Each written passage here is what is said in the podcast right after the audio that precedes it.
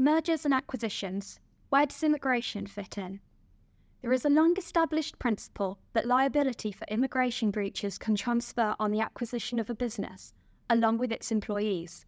The widening of the sponsorship net to bring most employment related immigration into the points based system makes the sponsor manager, management system the default mechanism for making timely notifications. Both buyers and sellers of businesses need to know their obligations and the risks of getting it wrong. If there is a change in the ownership of your business, you may find workers are protected under TUPE or similar protection. This may be a merger, partial merger, a takeover, demerger, or a change in controlling shareholder occurs. How does TUPE protection work for sponsored migrants? The Transfer of Undertakings Protection of Employment Regulations 2006, as amended by the Collective Redundancy and Transfer of Undertakings Protection of Employment Amendment Regulations 2014, also known as TUPE, govern this. So the, the jobs of employees transferred to the new company and their terms and conditions of employment do not change. However, immigration permission does not transfer as seamlessly and action is likely to be needed. So, how should we consider this from a business immigration angle? The provision of TUPE or similar protection will also apply to workers sponsored by the business. Therefore, the business acquiring the sponsored workers must hold a suitable and valid sponsor license to continue the employment relationship. The acquiring business must ensure that it complies with its duties and obligations as a sponsor, which will include notifying the Home Office that they accept responsibility for the sponsorship of these workers. If the acquiring business does not have a license, there is a short window in which to apply for one. How does TUPE affect the immigration status of a sponsored worker?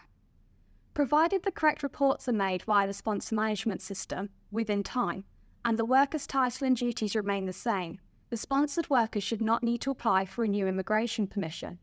However, a sponsor report may be required later if there are any changes in the responsibility or salary changes.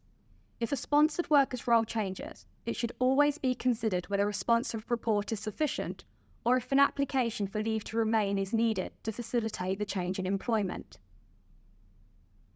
What do we need to do as the original sponsor or acquiring business, the new sponsor, when there is a change of ownership and or TUPE protection applies to sponsored workers? Ultimately, the actions to be taken depend on the type of change to the business ownership. As a sponsor license cannot be transferred between businesses, an acquirer may have to apply for a sponsor license. Alternatively, if the acquiring business already holds a sponsor license, it may need to extend its scope to additional immigration routes or request additional certificates of sponsorship. Sponsors will also be required to make the required reports to the Home Office via the sponsor management system and may need to review their existing right to work checks. These are some of the examples, but are not an exhaustive list of action that you may need to take as a sponsor.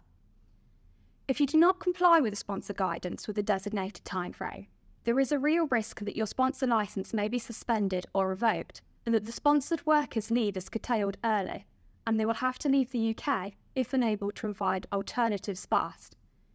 This potentially has liabilities that they may then assert against the employer that, that has lost its license. What if you don't have access to your sponsor license? The PBS has been operating for 15 years now. Licenses are subject to renewal every four years, but inevitably, some lapse into disuse as key personnel leave.